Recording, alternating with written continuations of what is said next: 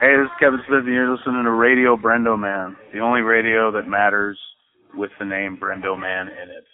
If you're not listening to it, just what in God's name are you listening to? I can give you some options, but that would defeat the purpose of the plug. Brendo Man.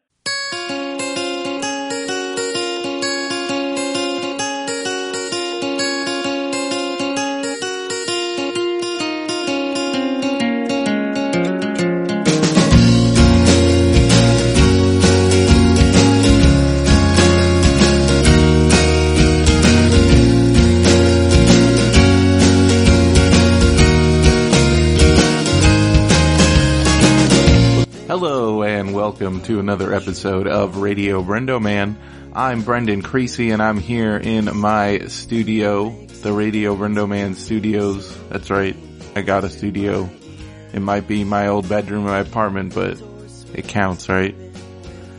Um, this week we have a guest on the show, um, Noah Apodaca, which we'll get to in just a minute, but I just wanted to welcome everybody and, uh, thank you for continuing to listen to this podcast, even though I haven't been updating it regularly. Um, I'm, I can't promise anything, but, uh, you know, we got some guests, um, coming down the pipe and, uh, and trying to record more. So I hope you enjoy it. Um, be sure to check out radiobrendo.com for all the latest. Um, that's also got our Amazon links. That's still going. Um, if you want to buy something on Amazon, just go to radiobrendo.com, click the Amazon banner, and uh, you'll be helping us out when you do that.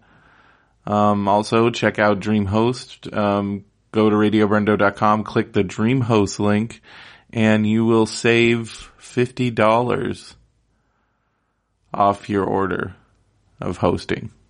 So you want to do that. That's uh, radiobrendo.com for all that stuff. Um, my guest this week, uh, Noah Apodaca, Uncle Noah, is a DJ, electronic musician, and just an all-around interesting guy.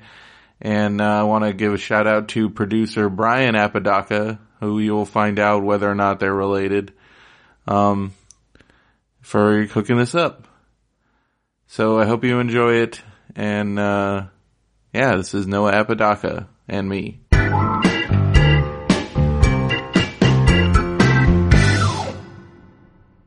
Right, so I'm here with Noah, Uncle Noah That's me. Apodaca. No, any relation to Brian Apodaca, our producer? Your super producer. You know, um, the thing is there's only one Apodaca family line out here to the west coast of the U.S., so we're related somehow, but I don't know what the direct relation is. So I, I call him my cousin because, you know, I kind of have to. related. Right. He's, he's in there somewhere. That's cool. And um, where does the Uncle Noah come from? So this is actually really interesting. When I was uh, younger, folks used to call me Mr. Noah. I don't know why, but they just did. It was always amusing. Um, and when I was a freshman at UC Davis, uh, just a couple of weeks into school, I got a phone call saying that my uh, my stepsister had had a daughter. And uh, one of the other uh, people who lived in the dorm was walking down the stairs right outside of my door, and uh, I I said, "Hey Heather, my sister just had a kid," and she said, "Well, then you're Uncle Noah." And uh, from that day on, so September 1992, I became Uncle Noah, and uh, I had a radio show at UC Davis, and it just it worked well for uh, uh, uh, kind of you know a, a- stage name, you know, That's as well as a general name. So yeah, pretty much everybody knows me as Uncle Noah. Nice. so that's like your DJ stage name. Exactly, yeah. For everything. DJ, music production, general nickname, you know, all over the place. and you started off, um, so you, you, you're, you're super into techno electronic music and you actually produce electronic music. Absolutely, yeah, yeah. I both DJ and produce. Uh, I've uh, produced electronic music really since back in the '80s. Uh, um, my father, well, I was always into um, like rhythm and blues and soul and funk and all that kind of music. Uh, and I remember at one point in the early 1980s, my dad brought me two records.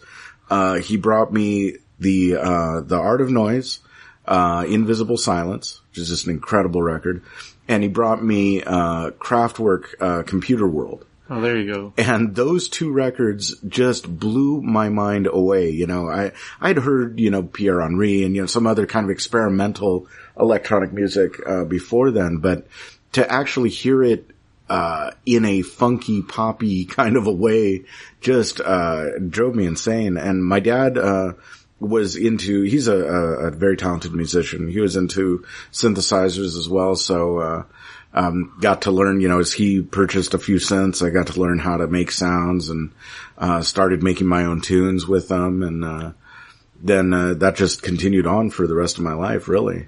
And then you became a DJ as well? Yeah. So, you know, I started off, one of my dreams was always to have a radio show when I was in college. I thought college radio was the coolest thing ever. So. Oh, yeah, me too. so I, uh, I had a, a radio show in college, so I got to DJ like that. Um, but I was playing, uh, like soul and rare groove and stuff like that. What, what hip hop heads would call a digger show. Yeah. You know, I was playing the songs that the samples in the music that you hear came from. Um, and, uh, then one day, and this, this is a, is a funny story, but it's true. Um, I was house sitting for a friend of mine at, in Davis over spring break.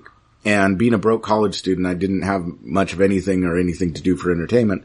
But on his computer, he had the video game X-Wing, which is, if you've never played, I don't know if you ever played It's a X-Wing. dope game. God, X-Wing is incredible. So I played X-Wing hardcore for uh, a few days and I loved everything about the game except the music. Yeah. And I said, you know what? This really needs like some banging like techno music. Mind you, this is like 1993, right? When this is, so I'm, I'm like, I just want some of that like banging Euro rave music to drive me through the stars. So I went down to the local record shop and I picked up a CD, uh, The Best of Techno Volume 1 by Profile Records. And, uh, so I listened to that while I was playing X-Wing and I just, I loved it. I loved the tunes. It was great. And so I said, okay, you know, this week my radio shows were three hours long and they were on early Saturday morning. It was like 3 to 6 a.m. on Saturday morning. And uh, I said, okay, this week what I'm going to do is I'm going to dig through the station's library and I'm going to pull out nothing but techno music. I'm going to pull out three hours of techno music. And by the end of this show, I'll either realize that, you know, I kind of sated my desire to hear techno music or I'm going to realize that I really like it. And as it turns out, I really liked it.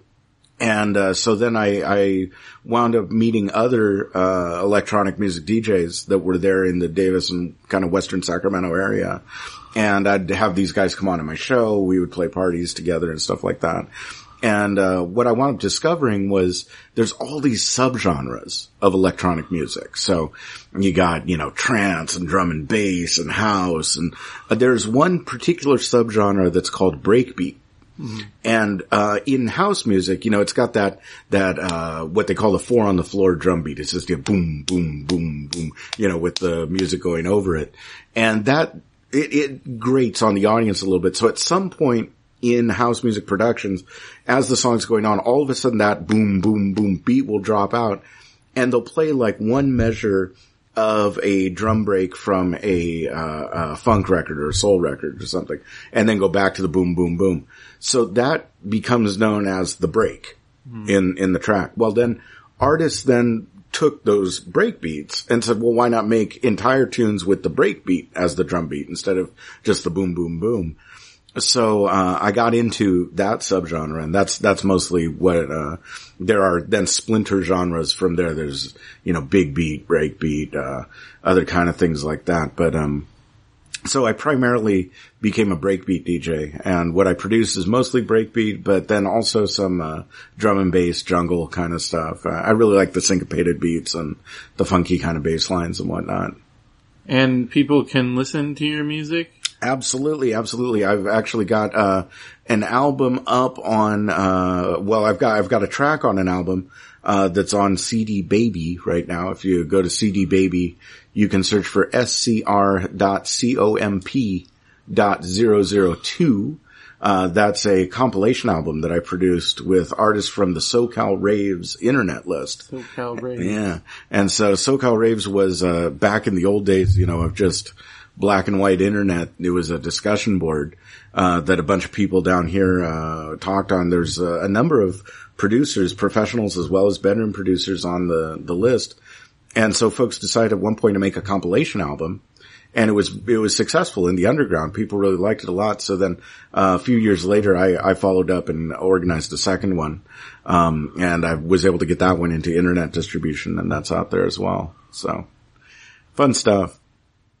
So your music, you you have a name under, you have a name you do your music under, but there were some issues with that. So this is yeah, me? this is a good one. Uh, so I started producing when I uh, started producing electronic music. Uh, I I separated the DJ project and the music production project, and the DJ production was DJ Uncle Noah, yeah. and then the music production was GTA. That was the the name of the project, and I started putting music out under that in the early '90s um, and or early to mid nineties, I'd say. Um, but being that, you know, this is all on the underground and don't have a lot of money for lawyers and that kind of thing, um, produced a, a few, few, few tracks, uh, some vinyl. I've been on a number of digital releases under that name. Uh, but then a couple of years ago, uh, Warner Brothers picked up a couple of, uh, uh, house music producers from uh, here in the Southern California area.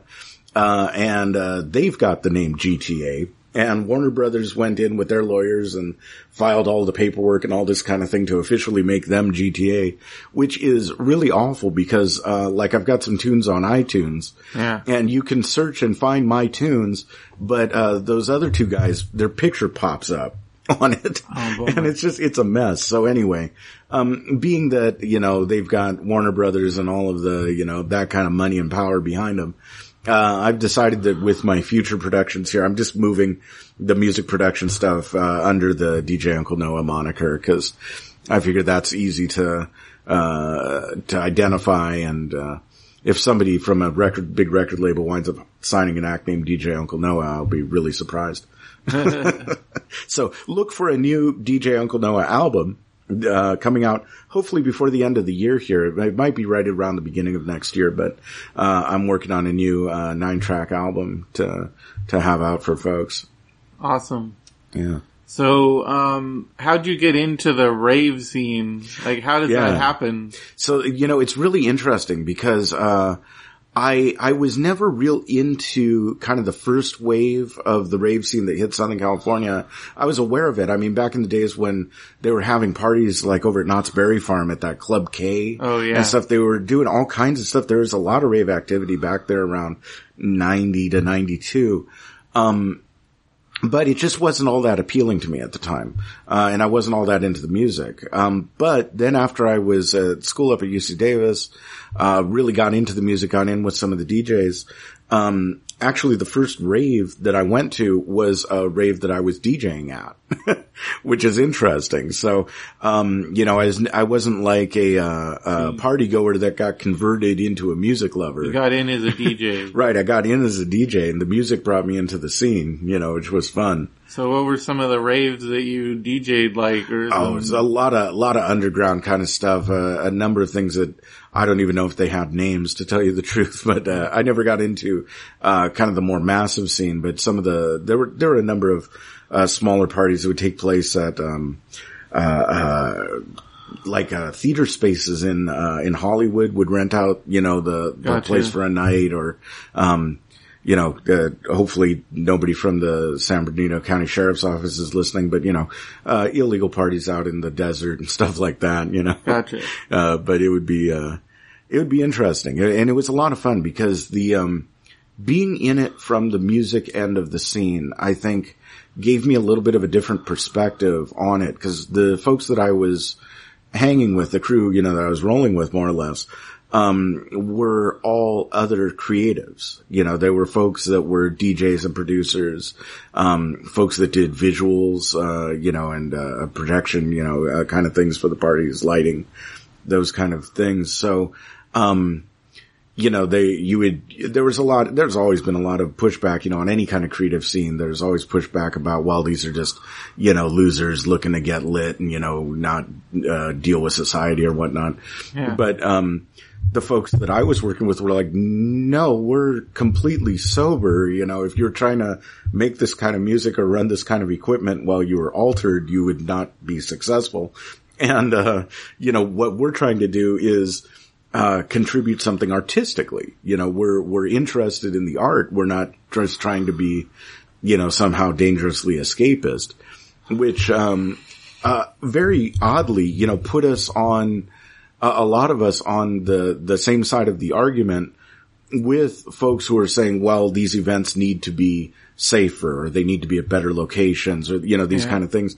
Um, uh, but these, a lot of those folks were, were trying to say that as a way of closing down the events, Yeah. where a lot of us were trying to say, oh no, you know, if we could have a really nice permitted venue with, you know, a good sound system and solid electricity, we can present something um, incredible to you, you know?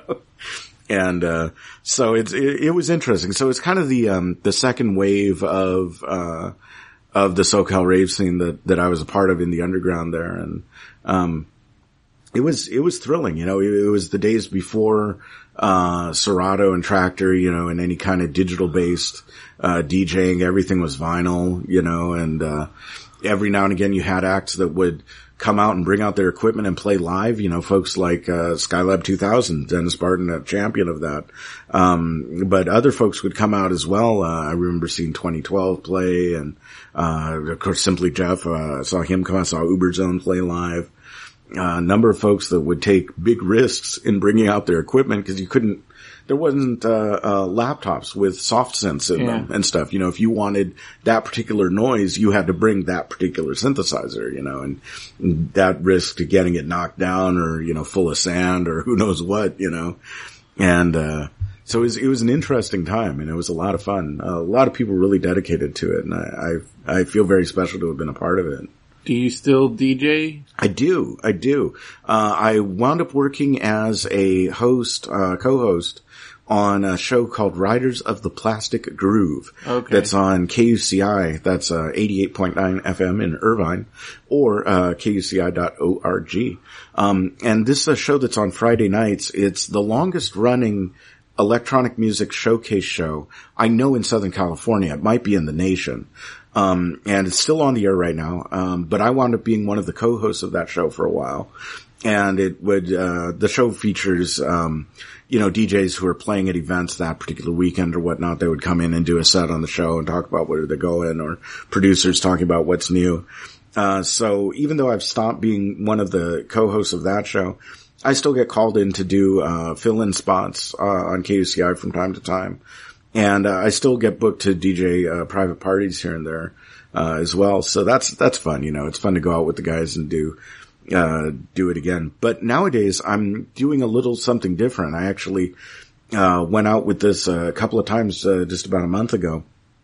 I've, uh, I, have kind of made a hybrid out of the production and the DJ performance Okay. and uh, taken uh, what what what we uh, kind of as producers call stems, but what's also known as samples. So little bits of music. So uh, a couple of measures of a bass line, a couple of measures of a lead, uh, a couple of measures of drums, this kind of thing. And I've made a big collection of these in the computer in a program called Ableton Live. And using a uh, controller, a physical controller, I can then trigger those samples to play. And so doing that, you know, if I've got, you know, uh, a synth lead, a bass line, some drums and some sound effects all running at the same time, that's going to sound like uh, a track to you. You know, it's going So to it's sound like almost a a performance as well as being, so you're doing both. Exactly, exactly. So it's like I'm micro DJing. You know, I'm selecting instead of songs to put together, I'm selecting, oh, this lead, this drum, this whatever, and then putting those together to kind of almost produce on the fly. Uh, and, uh, uh, perform that out for the, for the crowd. And, um, I, I got to do that at a small, uh, nightclub a couple of, about a month ago. And uh, for the first time and it, it worked very well. The crowd dug it. So, so that's kind of what I'm trying to take around on the, uh, on the DJ product project now. It's kind of a, a hybrid in there. So as, um, as technology has changed in both recording and producing and then also DJing, Yeah. are you, do you stick to the old stuff or have you evolved or are you a purist? You, So, yeah, that's a good question because there's a lot of people who've got a lot of opinions in there, you know. yeah. Uh, to me, media is media. So whatever you can capture what you need on and play it back on is completely viable. Um, the computer, the laptop, uh, and Ableton Live programs like that have made it very easy to pull everything in digitally and be able to manipulate it and bring it back like that. But I've still got a huge collection of vinyl. Uh, I love spinning records on vinyl. I think it's really fun. And, um, you know, I've, uh, it's easy to bring around the laptop to do a gig on. Um, of course, the production that I'm doing is all digital production. It's all within the, uh, the, in the computers. But, uh, you know, I, I like, I like the feel of vinyl. I can't, I can't, yeah. can't lie. There's something really special about feeling that under your fingers and, uh, you know, knowing that the music is encased in that disc, you know, it's, uh, it's something kind of magical. And then as a music producer, are you using actual synths? Or are you doing it all? You do a mix of stuff? Yeah, yeah, I do a little bit of everything. So I've got a, I've got a fairly good collection of synthesizers, uh, you know, a couple of sequential circuit synths, a couple of Rolands, uh, Casio CZ101, you know, and uh, a bunch of little, you know, kind of what you would almost think of now as toy synths, you know, that came out in the 80s, but they've got unique sounds on them. Yeah. Uh, so I use all that as well as using the software-based synths and, uh, samples and stuff that I'm able to use within the, uh, the software. So a little bit everything, you know, comes together to make it work. All right, and then you talk about um, vinyl. Um, what what got you into vinyl, and then what are some of your favorite like vinyl memories. Definitely, yeah.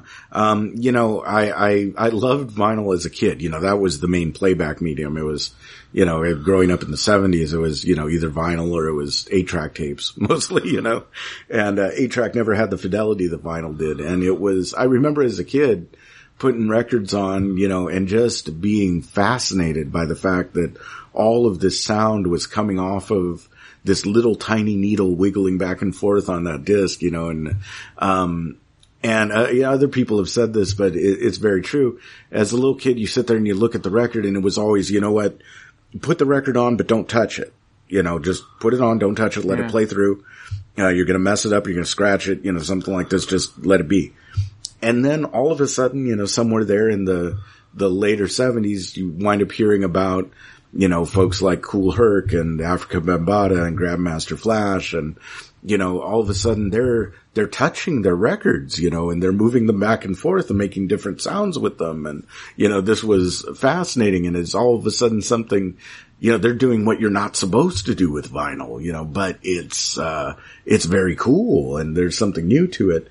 So by the time you get into, uh, you know, the, the birth of hip hop, you know, in, in the late 1970s there, um, folks like Grandmaster Flash wind up being a real hero because of what they're doing with vinyl.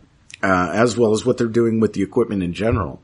Um, a lot of people don't realize, you know, when you think about DJing, in its most basic form. You've got two turntables and a mixer right in yeah. between it. And the mixer's got a thing that, that you call a crossfader. So you can move it to one side to hear the record, one record that's playing. You can move it to the other side, hear the other record that's playing. You put it in the middle and hear both playing at the same time. Um, but then the DJ's also got a headphone on, right? And that headphone is hooked up to what they call a cue. And cue, cueing was common in the radio industry uh, where one record, record is playing over the air, you know, so the audience is hearing that playing. But then in the studio, you could flip to another set of speakers and be able to bring up another record and get it ready to be played. And without the audience hearing that happening. And then that way when the record that's being broadcast gets played, now you could hit that next record to play and it would go out. Um, but in terms of like home DJing, you know, uh, there wasn't a method for cueing records because mixers just had so many inputs and so many outputs and that was that. Yeah. Um, but very interestingly, and I think a lot of people don't know this, but Grandmaster Flash, uh, New York DJ, uh, really grandfather of hip hop, um, he, uh, uh, went down to Radio Shack and bought a, um, uh, two pole single throw switch and he cut the wires on his turntables and rigged them up to the switch and ran one output out to uh, his amplifier and one output to his headphones and made himself a cue switch. so he could flip it and be able to listen to one record while another record was playing out over the speakers and flip the switch and be able to listen to this record while this record was playing out in the speakers. And that single nerdy invention changed the face of uh, DJing entertainment forever. I mean, nowadays you, you can't buy a DJ mixer that doesn't have a cue channel on it. You know, uh, even most, uh, production mixers have some kind of a cue channel function in them. Um, uh, the one, ones that are not even designed necessarily for DJing will have that function in it because it's useful to be able to, you know, do talkbacks or do other kinds of things. A lot of things you can do with a cue channel. Um, but it all gets back down to, uh, uh, Grandmaster Flash nerding out in his kitchen, you know, wishing that he could hear one record while another record was playing. And, uh, it, it you know, that kind of innovation comes from those vinyl days, you know, and, uh, so I think that my, my fascination with DJing as a vinyl enterprise, you know, goes, goes back into all of that and just, uh, uh, love, loving the, the tactileness of it too, you know, um, seeing something spinning around at 33 and a third revolutions per minute is, uh, it's got a hypnotic quality that I think seduces a lot of folks and, uh, it's part of what keeps us DJs, uh, in love with the vinyl. so do you still I mean, are you still collecting vinyl for music purposes? Like, mm-hmm. are you on the regular? Oh, I definitely do. You know, uh, not as much as back in the heyday, uh, cause there's simply not as much produced on vinyl, yeah. uh, these days. Though, vinyl never dies. And this is the interesting thing. I mean, I've, in my time as a DJ, have seen at least three different waves of, you know, folks saying, okay, that's it. Vinyl's dead. It's over. And then, nope, it's not. It's back stronger than ever. And, uh, I, vinyl will never die. Um, the production process is labor intensive and it's expensive. Yeah. Um, it's, having produced a record, yeah. it is, it's expensive. Yeah. So, you know, it, when, when we live in an era where you could produce something at home digitally and upload it to one of, you know, a million distribution sites yeah. at very low cost, uh, versus, you know, paying, uh, 500 to a thousand dollars to do a run of vinyls. You know, yeah. most bedroom producers are going to turn to just producing digitally. Um, but there are a number of folks that still produce vinyls and, uh, uh, I definitely, I definitely still collect vinyl. I definitely still, uh, am looking to flesh out my collections of certain labels, uh, from, uh, you know, the nineties era of the rave scene and things like that. And I still play the old records that I've got. They're a lot of fun. So, um, what are some of your favorite record stores? so, my favorite record store, unfortunately, isn't around anymore. Oh, no. uh, and that was uh, DJ Culture over in uh, uh, Huntington Beach. Uh, and that was uh, DJ Simply Jeff's shop. ran that with Brian Mazzotta and some other folks. That was a really fun shop. I liked it a lot. but you know, just an effect of the era. But um, and the the store that you can't deny, though, of course, in, here in the Southern California area, is Amoeba. Oh you yeah. Know, being able to go to Amoeba and just, you know, I could spend a day and a half in that shop and, you know, they could just leave me in there at night, lock the doors and turn off the lights. I'll be fine until they open the next day, you know, but, uh, I love digging through there. Um, you know, of course I, I like it when, uh, in, in my neck of the woods where I live, uh, they regulate when they can have, um, yard sales and stuff. So it's like a quarterly thing. So when it gets to be garage sale day, uh, I'll often get up early in the morning and head out and, you know, I'll hit different people's houses and say, okay, you got any, uh, got any vinyl records? You got any comic books? You know?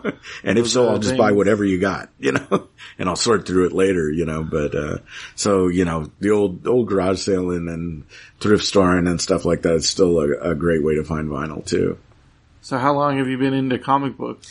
Oh, I've been into comic books. I've been into comic books as long as I've been into music, so which is kind of blend together. Totally, it's kind of the uh, the other side of my uh, my geeky fun, you know. And uh, I've just uh, I've always enjoyed. When I was uh, younger, I was very much into Superman. Really liked Superman. Really liked Spider Man a lot.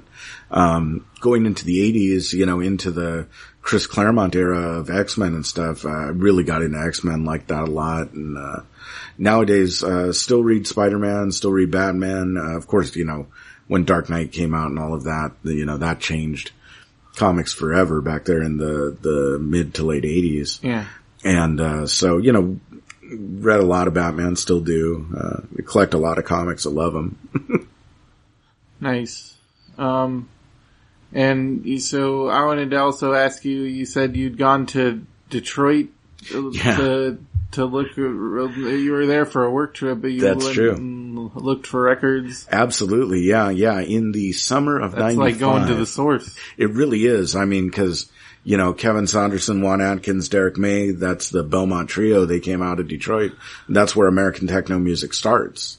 Um, and, uh, summer of 95, my mother had a, a job uh, that had her out in Detroit and she said, well, you know, well, you're on break from school. Why don't you come out here? And, uh, I wound up working as an apprentice electrician, uh, for a, uh, um, an IBEW crew, uh, that worked at Cobo Hall. Wow. Uh, so I was right there along the, the river and, uh, it was, uh, it was an amazing thing. It's, Detroit is a, uh, you know, I haven't been there since then, but while I was there, I can say my impression of it is that it is a shockingly challenging environment, uh, on a number of levels. Uh, the, um, and it made me understand a lot, I think, uh, kind of on a visceral level, a lot about those, that early techno music that came out. Um, and I really believe that the rise of that early techno music, uh, is a direct result of Reaganomics and the things that, that went down in Detroit, uh, as the auto industry crumbled and this kind of thing. Um, you saw folks that were hopeful on the inside, you know, that had drive, that had passion, um, but that had, uh, things fall, literally falling apart to nothing around them Yeah. and uh, the the minimalism that is in that early techno music, I think reflects that because it's like here's just you know let's strip it down to the bone. Here is what it takes to keep it going. You know, you need you know these kind of blips, these kind of boops, you know, and here's here's how it all comes together. And uh, I saw an interview once with Derrick May where he said that techno is the modern black man's soul music. And that, that quote has always stuck with me because when you think of modern electronic music, you think of EDM, you think of, you know, the big festivals in Europe and all of this. You, you wouldn't look at that and say, yeah, that is African American music. You know, you wouldn't look at that. That's an African American music scene right there.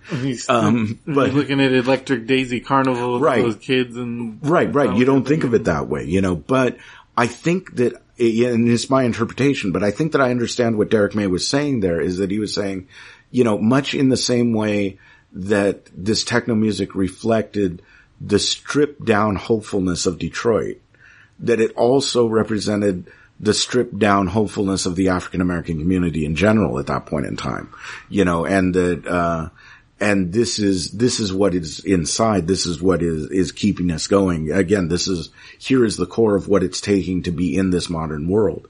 And, uh, you know, it's funny because in much the same way that jazz, right, starts as an African American music form and then flowers and, you know, just bursts across every race, culture, you know, economic status and diversifies and goes nuts. Uh, American techno music has done the same thing. Uh, it starts as this nucleus there with the Belleville Trio and then just explodes across America. Um, and, uh, you know, becomes something that is very different from, you know, what the electronic music from Europe was, uh, at the time and that kind of thing. And I, I see, musically speaking, a lot of parallels between kind of the growth, the growth of techno music and the growth of jazz. Um, but anyway, to get back to, um, Detroit. So yeah, while I was there, uh, I went to, um, uh, Blake Baxter's Save the Vinyl, went shopped at Record Time in Roseville, uh, went and, uh, you know, popped around, saw a couple of different shows and stuff, uh, and it was, it was very interesting. It was, uh, it made me feel like I, I was able to ground myself, you know, in, I, I wasn't kind of an outsider looking at techno music anymore. You know, I was in the place where it came from and I was able to soak in a bit of the, uh, the environment, you know, and feel like, okay, now I feel like there's some authenticity in my perspective almost, you know, uh, it, it- it's almost like a necessary pilgrimage, I think.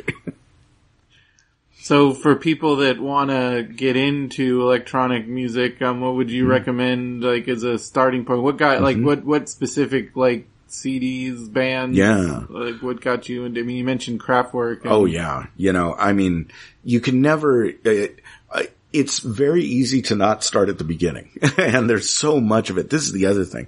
I mean, there is tons and tons of electronic music out there, so it's it's very hard to to pick a good place to start.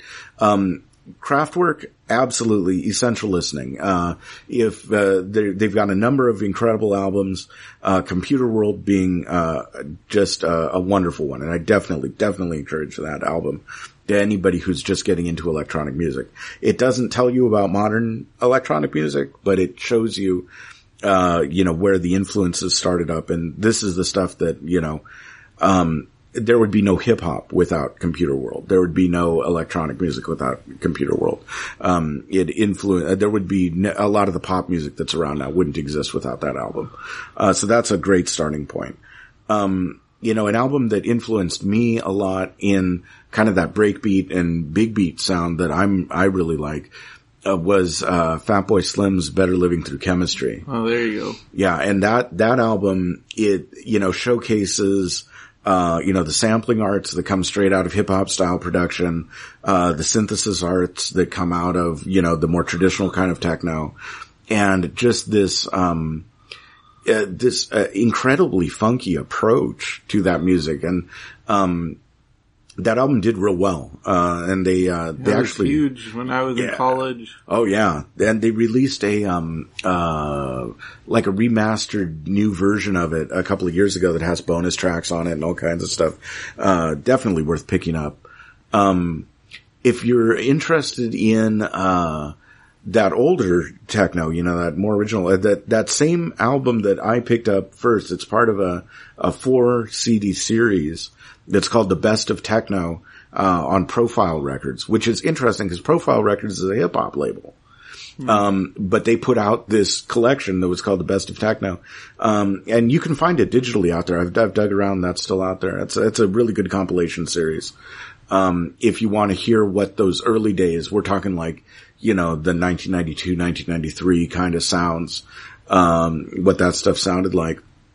Nowadays, boy, you know, you can go, I mean, websites like Beatport, uh, you know, and other kind of places can give you charts that'll show you what's tops in different lists, uh, you know, in different subgenres, um, and can, uh, help you get into downloads of things that, uh, you'll just find incredible.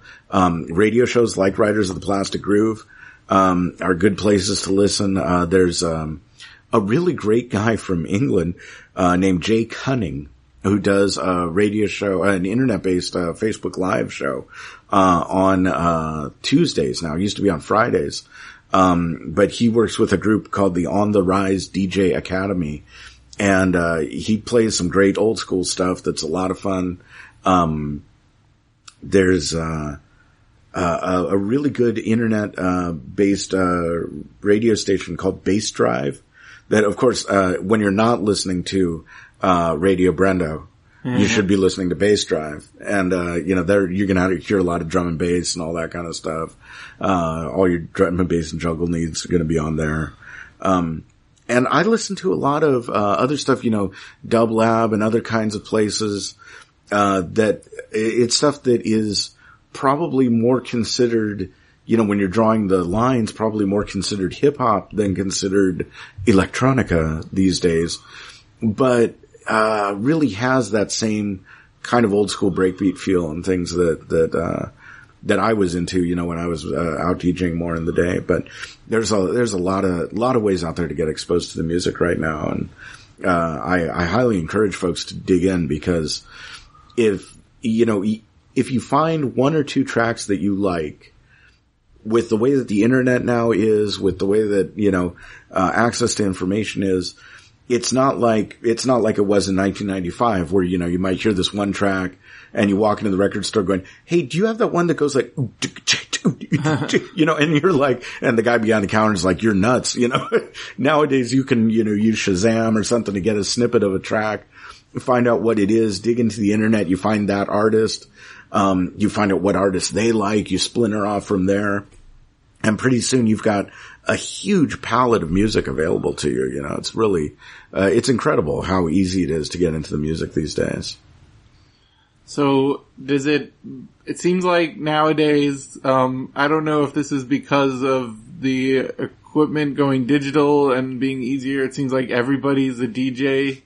Does that ever bother you? It definitely doesn't bother me, um, but it's true. Everybody's a DJ these days. um, but the thing that I would say, you know, anybody, and especially, you know, there's software that'll beat match tracks for you. It'll even do the transitions for you, things like this. Um, and so it, it, can seem like the DJ thing is not, um, like it, like it doesn't take a lot of effort. Yeah. You know, it, it, can kind of undermine some of that parts of it. And, you know, those tools and everything, they're fine. There's nothing wrong with them. They're fun. They're there for entertainment. Um, but I would say if you are looking to be a DJ, yeah, the, uh, there's, there's kind of two, two things to being a DJ, I think. Um, if we're talking like a performance DJ, uh, you know, somebody who's getting up at nightclubs or parties or that kind of thing. Um, one style, I would say, of DJing is the DJ who is trying to, um, kind of manage the party, more or less. And this DJ has got to have a, a lot of music available to him. Uh, and I say him, but it could be him or her. Uh, they have to have a lot of uh, music available to them at any point in time. And they've got to be able to successfully read the crowd. And that is a very challenging thing because a dance floor is a fickle place. um, and you know, you can have, for three and a half minutes, people just grooving and grooving and you can put on another track that is very similar to that track and have everybody walk off the dance floor and have nobody there for you. Um, and so you've got to be able to read that vibe, keep the party going and select tracks that are going to keep that crowd engaged and interested. And, uh, there's, there's the only way to be able to do that is you have to be listening to music constantly. Uh, you have to be listening to all kinds of different genres of music, you know, uh, again, be it trance, house breaks, you know, drum and bass, hip hop, whatever you're going to listen to. You've got to keep it all coming in so that you know literally on a second's notice, oh, I've got to switch the mood on the floor. Here's the right track to put on and keep that going.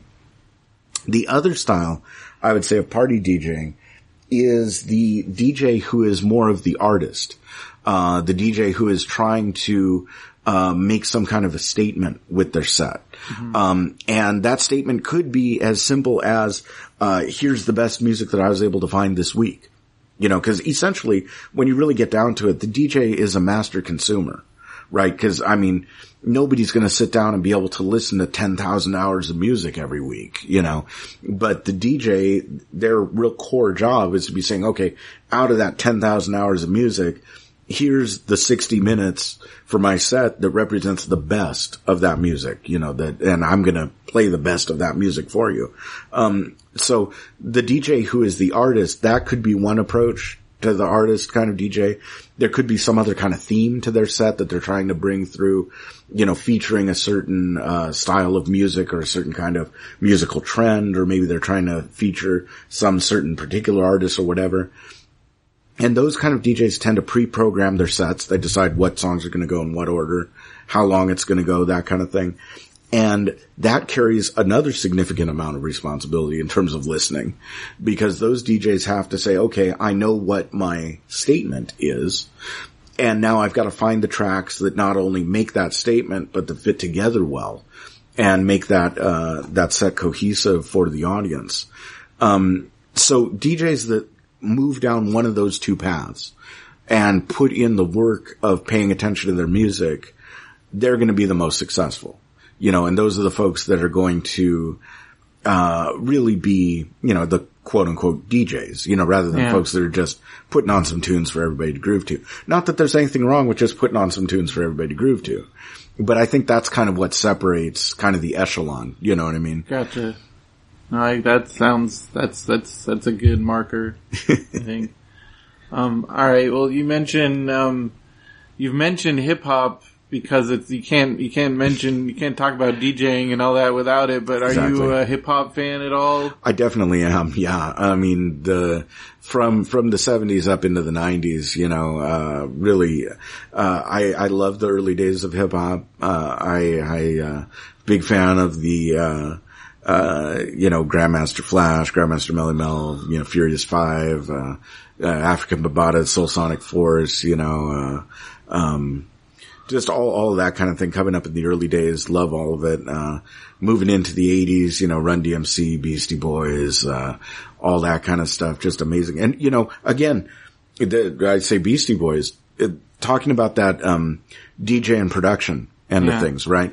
You know, a lot of people know the first Beastie Boys album, License to Ill. It's got, you know, Paul Revere and girls and all that stuff Then on you got Paul's Boutique. Then you got Paul's Boutique, exactly, which the beats on that album are all done by the Dust Brothers and just represents a seminal point in sam- sample-based music production. yeah. Um, and it's just incredible. There are websites now that you can go to and anybody who is not, I, I know I, I don't like to promote like any particular thing or whatever when I'm doing interviews or whatnot, but this is for real. If you've never heard Paul's Boutique, go buy yourself a copy of Paul's Boutique and sit down and listen to it end to end. Just start at the beginning, listen to it all the way to the end. And it, cause it's incredible. It's like, it, it's like a Beatles album like that where you like, you just gotta listen to it all the way through and you get so much out of it. But, uh, there are websites now that have broken all of the samples apart out of that album and made collections of here's all the original tracks that those samples come from. And, you know, there, it's playlists of, you know, I don't know, 130, 150 songs Wow. that make up all the samples that make all the beats on Paul's Boutique. And, uh, you know, nowadays with, uh, uh, and actually shortly after that album, with the way that the legalities came down on sampling and stuff, there's just, there's no way to produce an album like yeah, that again. That's never going to happen again. Right, never. But um it it the same production techniques that go into that go into the way that electronic music is produced, you know, and uh the um the bridge between you know hip hop and uh DJing and production and hip hop and electronica and that kind of stuff. Really there's a lot of crossover right there on that Paul's Boutique album. Uh, but yeah, love that. Uh, of course, love, uh, you know, a lot of the gangster rap stuff, NWA, Cypress Hill, you know, uh, again, because of the beat production, you know, Yeah. uh, that early Dr. Dre, uh, production style it, it set the groundwork for so much. It, it's just incredible.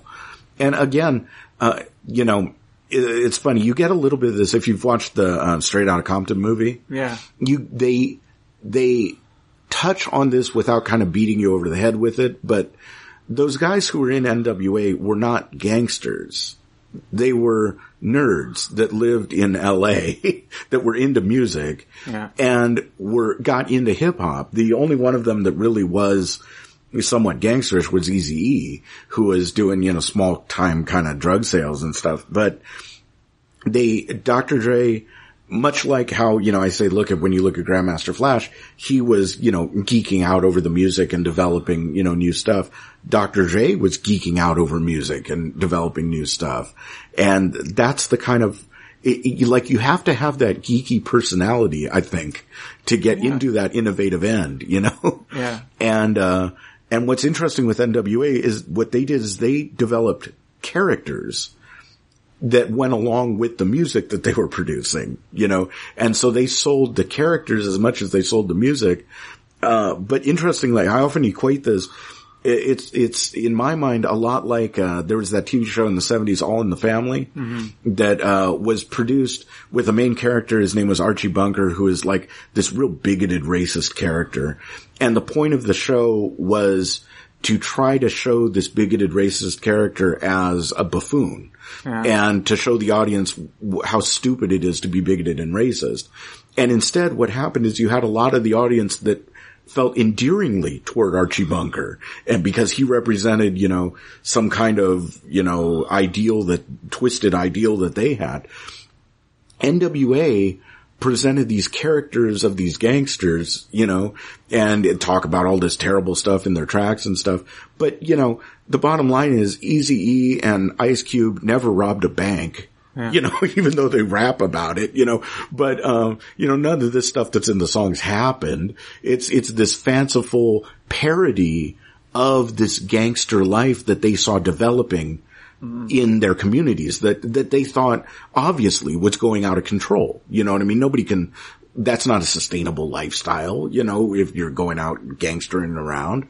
Um, yes, but when they produced these tracks though, the audience then said, "Oh, this is a celebration of gangsterism." Yeah. Instead of saying, "No, they're trying to say, open your eyes and see that this is not the way to go." Yeah. You know, and uh, it's funny because there's a there's this weird kind of thing around NWA and you, even to, to this day, you see that kind of dichotomous thought to it. There's a lot of people who are like, oh no, I really don't like NWA because I don't like what they represented and what they're saying in their tracks and stuff. It's, you know, bad for society.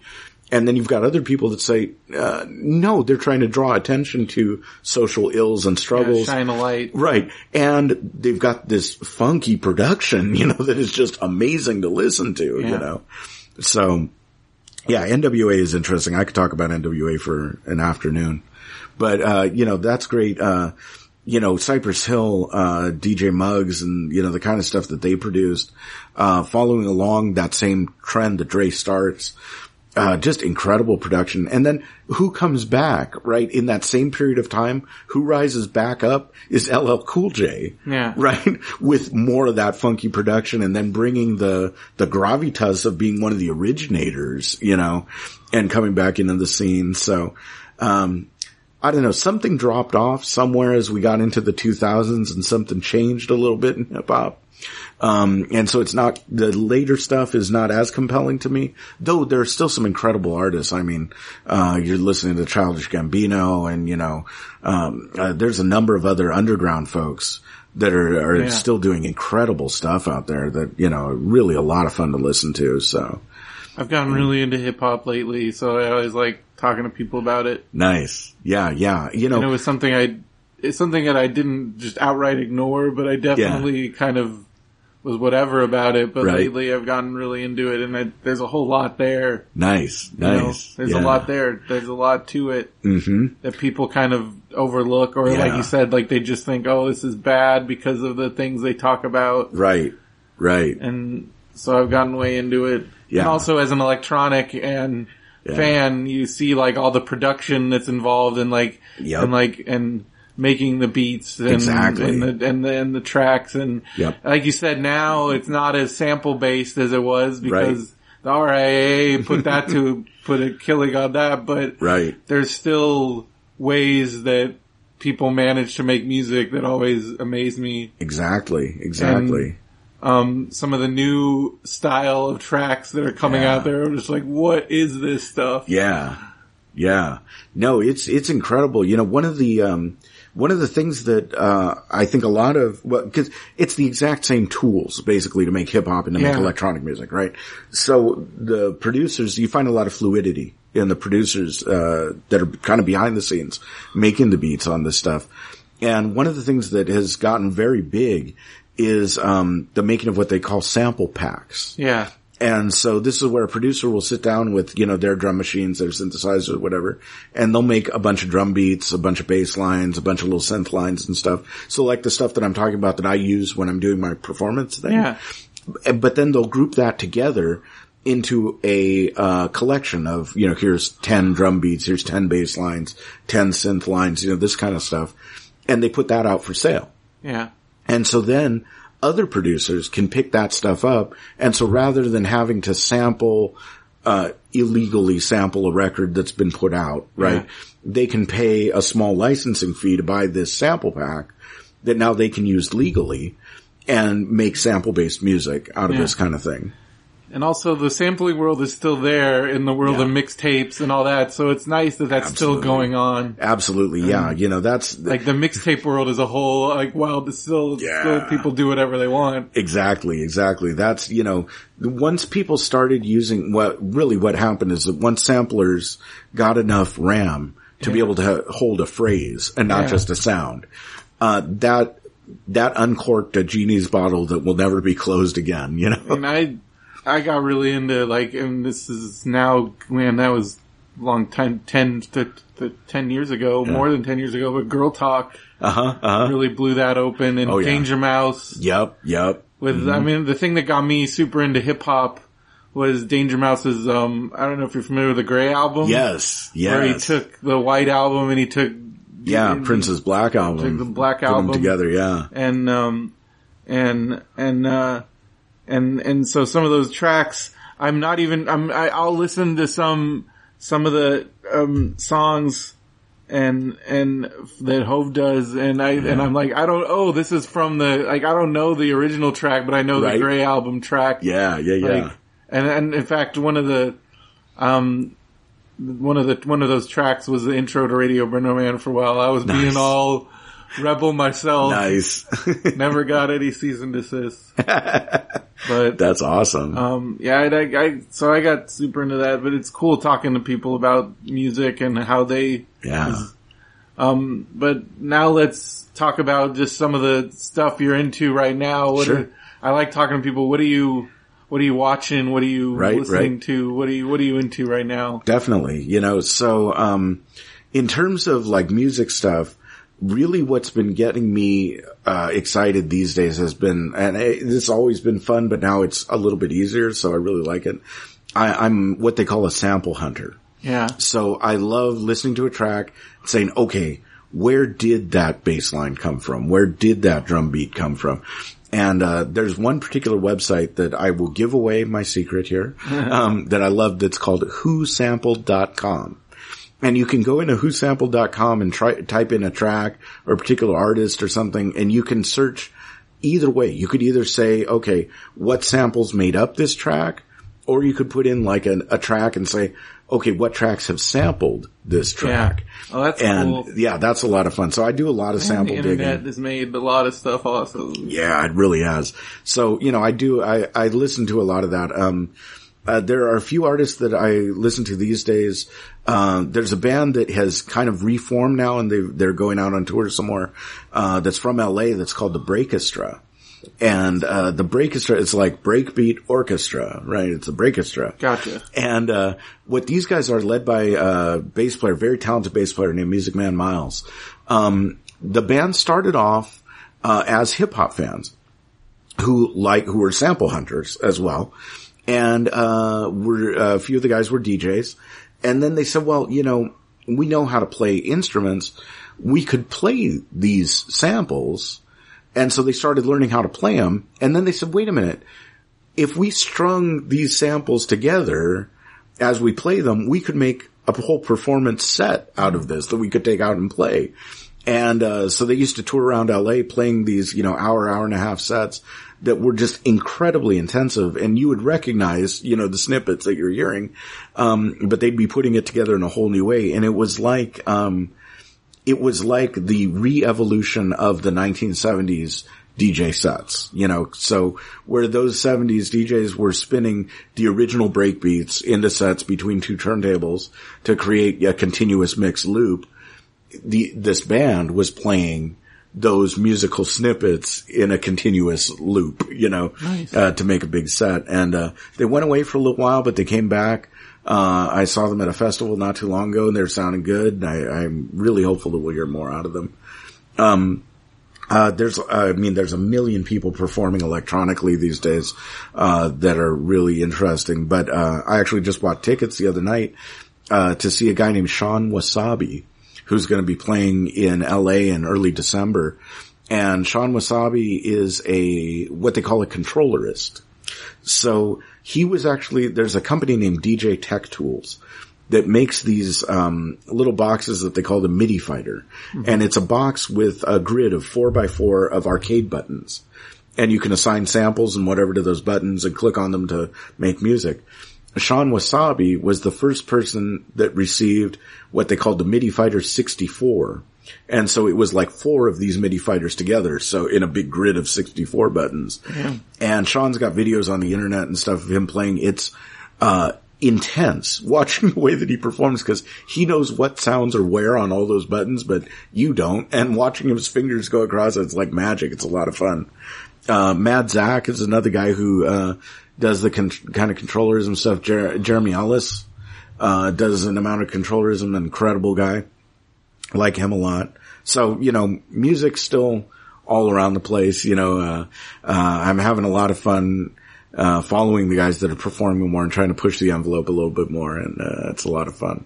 Cool. Uh, I watch all the, uh, the superhero shows on TV. You know, Are you into the Warner Brothers ones? I'm into I've the never been, I haven't full quite been able to get into Yeah. those, but I know they do a lot of crossovers now and all Yeah. that stuff, and Yeah. and also Kevin Smith works on Supergirl now, Right, and right. a lot of, Yep. and I and I know you're a Kevin Smith fan. I am. I definitely am. Yep. Listen to Fat So- Man on Batman. definitely listen to Fat Man on Batman and uh, uh, uh, Jay and Silent Bob Get Old. You know, like to listen Nice. to those. Yeah, but I I, I want to get into. I, I, I started watching The Flash. Uh-huh, and I, uh-huh. I I liked it, but I I Yeah. I like the idea of all that. I just don't have the Yeah. time. To, right. yeah, it's a bit of an investment. Uh, it you know it started off with Arrow, which was. A, a little dark and brooding in its first couple of seasons. It was kind of like, well, you know, really?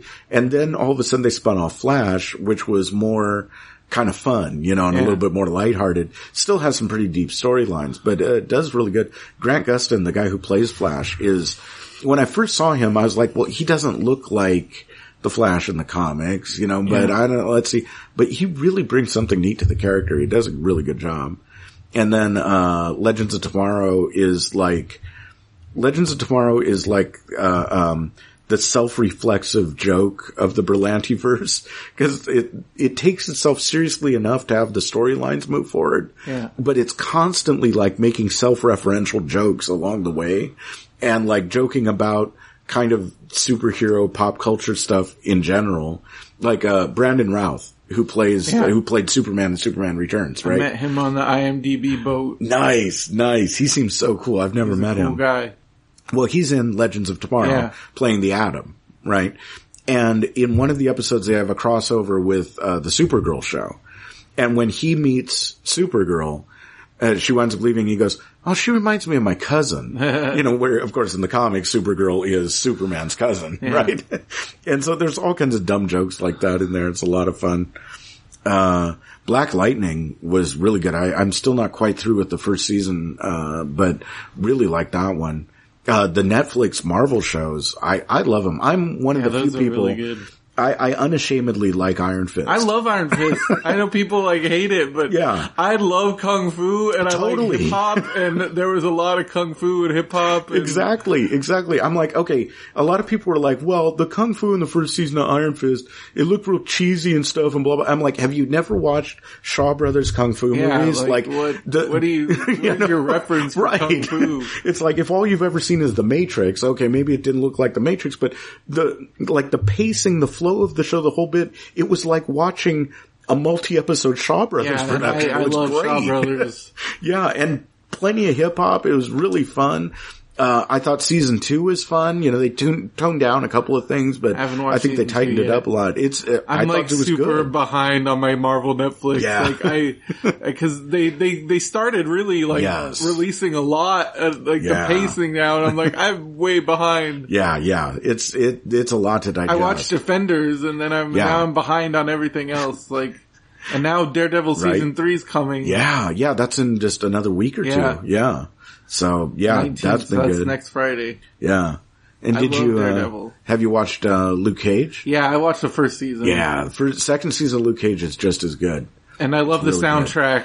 Again, the soundtrack is amazing. And it was Yeah. cool, like the cameos in the actual show. Totally, totally. They keep up with all of that. And then where the, uh, in the first season, all the episodes are named after Gang Starr tracks. Yeah. In the second season, all the episodes are named after Eric B. and Rakim tracks. Oh, nice. Yeah. I'm, I'm getting really into them. Yeah. I'm getting into a lot of like 90s Mm-hmm. and, and later hip hop that I missed. Nice. That I was, cause I wasn't paying attention. Yeah, um, yeah. cause the only band, the only hip hop I really listened to in the 90s was Tribe. Okay, okay. I, yeah. and I, That- be only because I bought their CD by accident. Nice, and then I got nice. really into it. and Yeah, I was yeah. like, this is cool. But I didn't know enough and the internet wasn't a, Right. as big of a, there wasn't enough Yeah, yeah, yeah. on yeah. the internet. So I, I, mm-hmm. I didn't know, I couldn't Yeah. branch out really. Right, right. Oh, and I, I had a friend who, my brother and his friends were super into Wu Tang Clan. Okay, so they okay, got, yeah. they actually had a, they had a parody band called the Orange Tang Clan, nice. and all the songs were about orange juice and orange tang, and they That's were all these- hilarious. and at the time, I, I, I wished we had some of that because like that's Yeah. just, like that's so it's it's it, it was really cool, but like it's all gone. Oh man, that would be awesome. But at, at the time, and nobody, these are a bunch of white kids, right, right.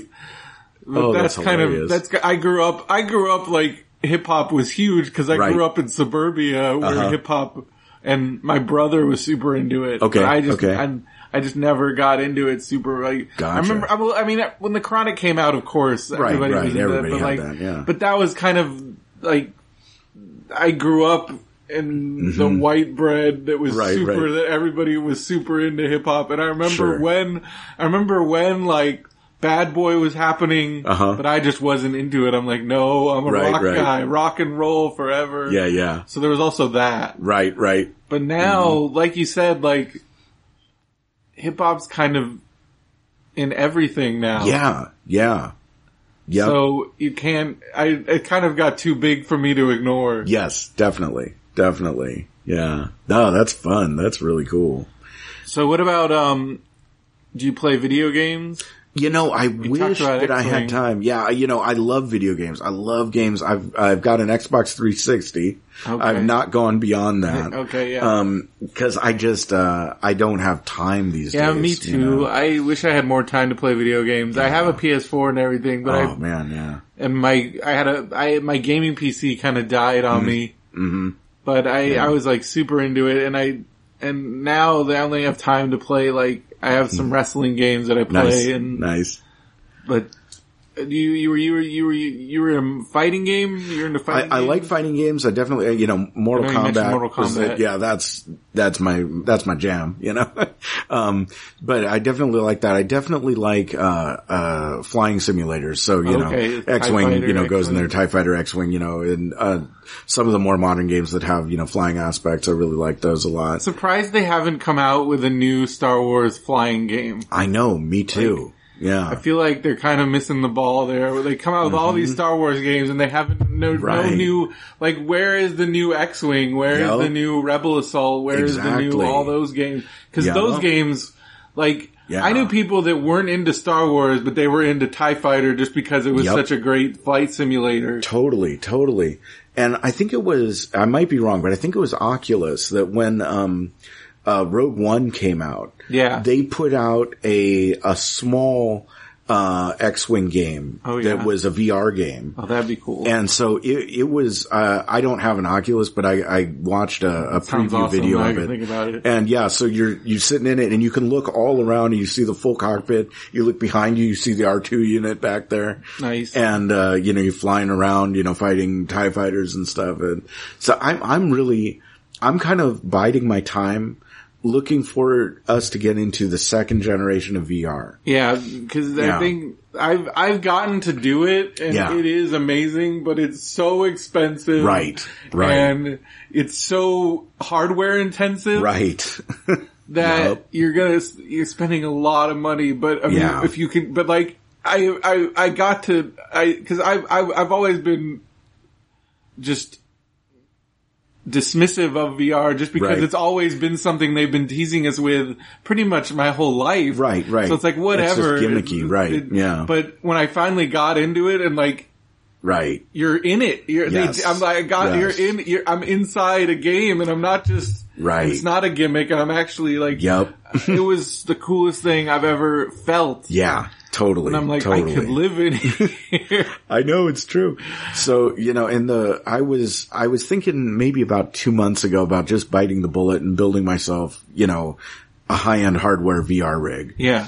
And the folks that I was talking to all told me, no, wait, because we're just about to cross over that line into the next phase Yeah, the of next it. That's going to have, um, AR, augmented reality Yeah. is going to be the big thing. And you're already starting to see that with the stuff that they've got on tablets and phones and Yeah, stuff. AR is becoming a much bigger thing. Oh yeah, and I mean, I'm looking forward to when Black there's- Mirror though shows like yeah. all the downfall. Right. As Black Mirror, I think is spot on about the AR. The I think- AR stuff yes. in Black Mirror is very scary. It is. Terrifying. It definitely is. It definitely is. But I'm looking forward to when I can have like, uh, you know, an RC car game, you know, where with my goggles on, the RC cars are driving around the house and, you know, I can avoid the obstacles and, Yeah. you know, or, you know, uh, uh, uh, you know, World War One flying ace, you know, biplane, uh, RC uh, game that's on AR so that, you know, I've got planes flying around the house and, you know, we're dogfighting in the living room and stuff. And, you know, of course, natural extension of that is then X-Wings and TIE fighters and everything else too. So, awesome. and I mean, the, the real dream, of course, is to someday have the full VR, uh, Star Trek environment. You know, they've got the Bridge Commander, uh, game going now. Um, that's, uh, very tempting. I've been tempted a number of times to pick up a new PlayStation just to play that game. uh, but, uh, you know, someday I'll get to command my own starship. We'll see.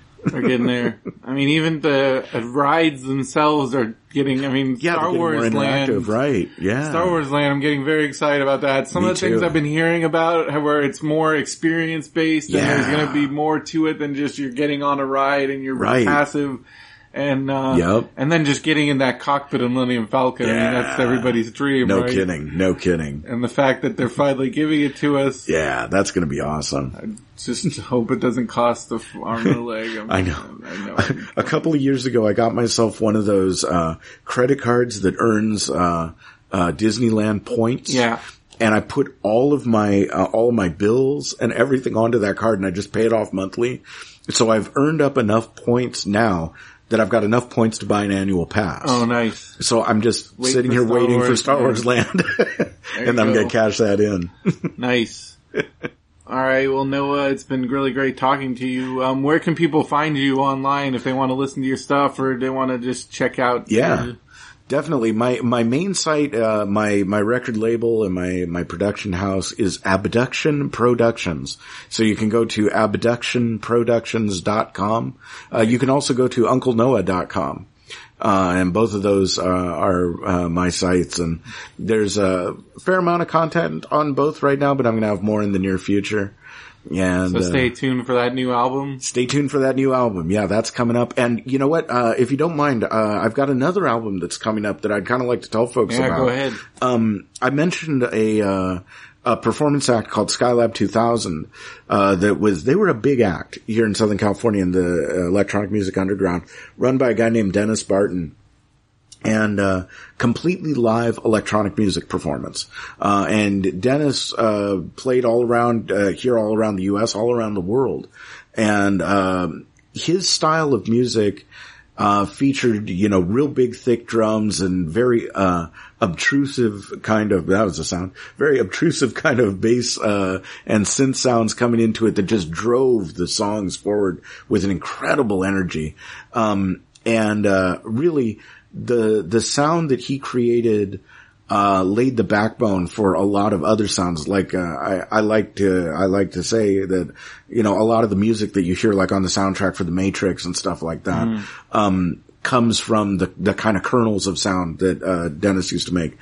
Uh, unfortunately, we lost Dennis a couple of years ago, uh, and it was just very uh, unexpected and uh, just very unfortunate. Uh, but uh, we've brought together a group of a number of artists, uh, a number of electronic artists that have not had anything out in quite a while too, that were very popular at the time, um, including folks like Simply Jeff, uh, um, Electric Sky Church, Cirrus, uh, a number of other producers, and we're putting out an album that's a tribute to Skylab 2000. Nice. Uh, so, uh, the different artists have selected Skylab 2000 tracks that were meaningful to them and have recreated these tracks in their own style.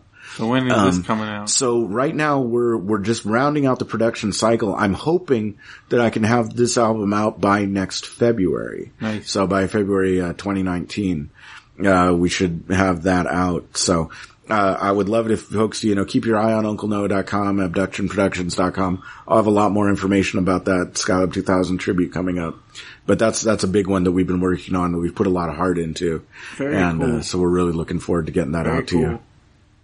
Awesome. Well, Noah, thank you so much. It's been great talking to you. Thank you, man. I appreciate it. And, uh, hey, be kind to that super producer of yours. You know? I will try.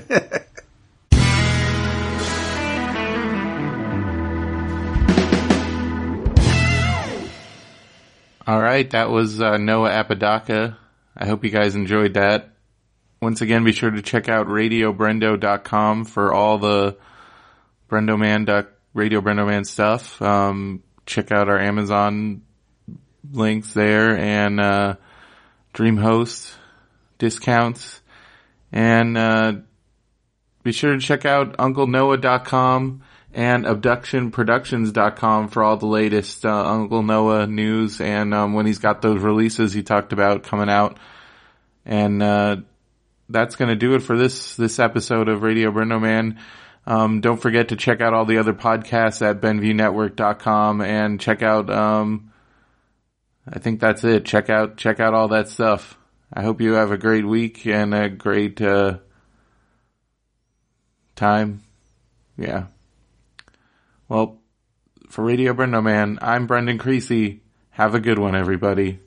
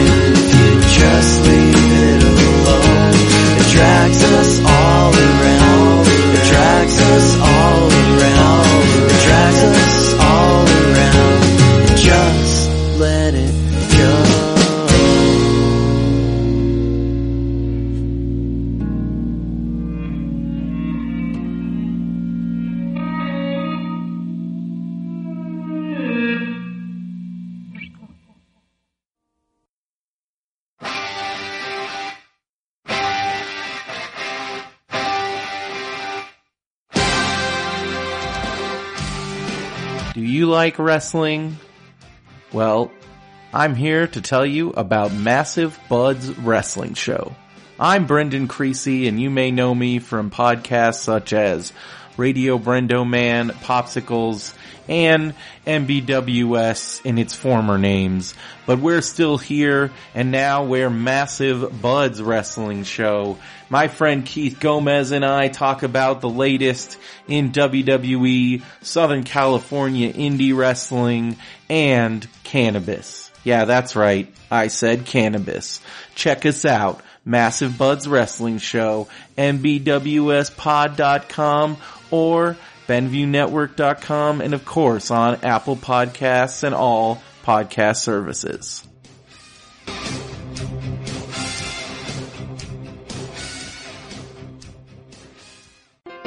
This podcast is a part of the Benview Network. You can find this and other podcasts like it at BenviewNetwork.com.